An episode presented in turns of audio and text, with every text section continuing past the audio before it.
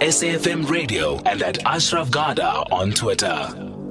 So we love talking innovation as we wrap up the show, and, and that could be product, it could be an idea, it could even just be an innovative mindset. Either way, uh, it's important that we encourage innovation. Now, there's a fascinating app that uh, we're going to talk about now with uh, Sabella Not Craig, who's, the, who's co-founded the Tribage App Studio. Sibella, good chatting to you, and thanks for your time. Hi, thank you so much. Thank you. I, I get it. What what is the brand called? Xander, right? Or, or Xander? You help me. Yes, Xander with an X. Okay, got that. What what is, what is that about? So Xander is an educational app for young children in local languages. Parents love to hand their devices to children, and now they can do it with peace of mind, knowing that the children are learning while they play. Okay, tell me tell me more. How, how in practical terms does it work? So there are a couple of apps. They are aimed at young children between the ages of three to seven. They cover basic topics like shapes and colors, ABC, one, two, three, uh, body parts, transportation, that sort of thing. And they're just fun apps. The idea is it's informal learning. The children can play on devices. They can have access to education um, through any sort of either an iPhone or a tablet or a um, any kind of device and they can learn while they play rather than some other games. All right, now, uh, but I mean, learning while they play. Some may say, "Well, we've heard that before." Is, is, there something unique about what they're learning while they're playing? So it is just to give children access to an opportunity to learn. I have three young children myself, and I've seen them. They know exactly what they want to learn. It's called the sensitive period in a young child's life. They feel curious about a specific thing, like a shape and a color and they keep going back to the same app and they can repeat it as much as they want to until they're comfortable with the topic and then they move on to the next topic. So it's a great way of sort of scratching their, allowing them to scratch their own itch. Um, and it's all uh, topics that are eventually introduced in school in any case. So it's curriculum aligned. And by the time they get to school, they, they might be comfortable with some of the concepts that are introduced through the app. Okay. What, what age group are we talking about here? So ages two to three can start. It's um, really basic. You sort of get a little picture of a, a child's body. It's a little cartoon, and whatever they touch, they can learn the word for head and shoulder and arm and ear, stomach. The idea is if they have a you know a sore throat or a sore tummy, they can actually say the word and, and know where on the body it is. Um, the unique thing about it is that it's in the children's own languages. So mostly, whenever children engage on devices, they're forced to play in English. Often it's American English or British English. This is in um, in Xhosa and Zulu and on our own local languages, so children can actually have an opportunity to learn these words in their own languages. Yeah, I, th- I, find those those indigenous languages are particularly important. So tell me about the languages that are covered, and, and you're saying, therefore, you know, parents in terms of downloading these apps have these options of, of, of getting their children to learn and play, but in a language of their choice. So they, we don't have that inherent disadvantage that often comes up, isn't it? Exactly, and being exposed to, um, you know, English being American or British. Mm. So we have eight languages at the moment. There's Afrikaans and English, Xhosa Zulu, Sotho Shona, and Swahili. And we hope to add many more African languages in the next year. Okay, what's the what's the level of usage? I mean, how, how many how many downloads? What's and, and what's the experience as a result of it?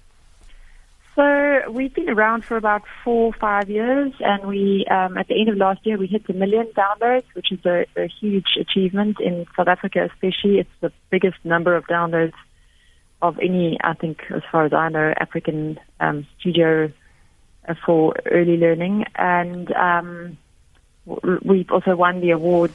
Last year we won the MTN App of the Year award for education. We've won the Apps Africa Innovation Award. We won the Edu Week ICT Award for education.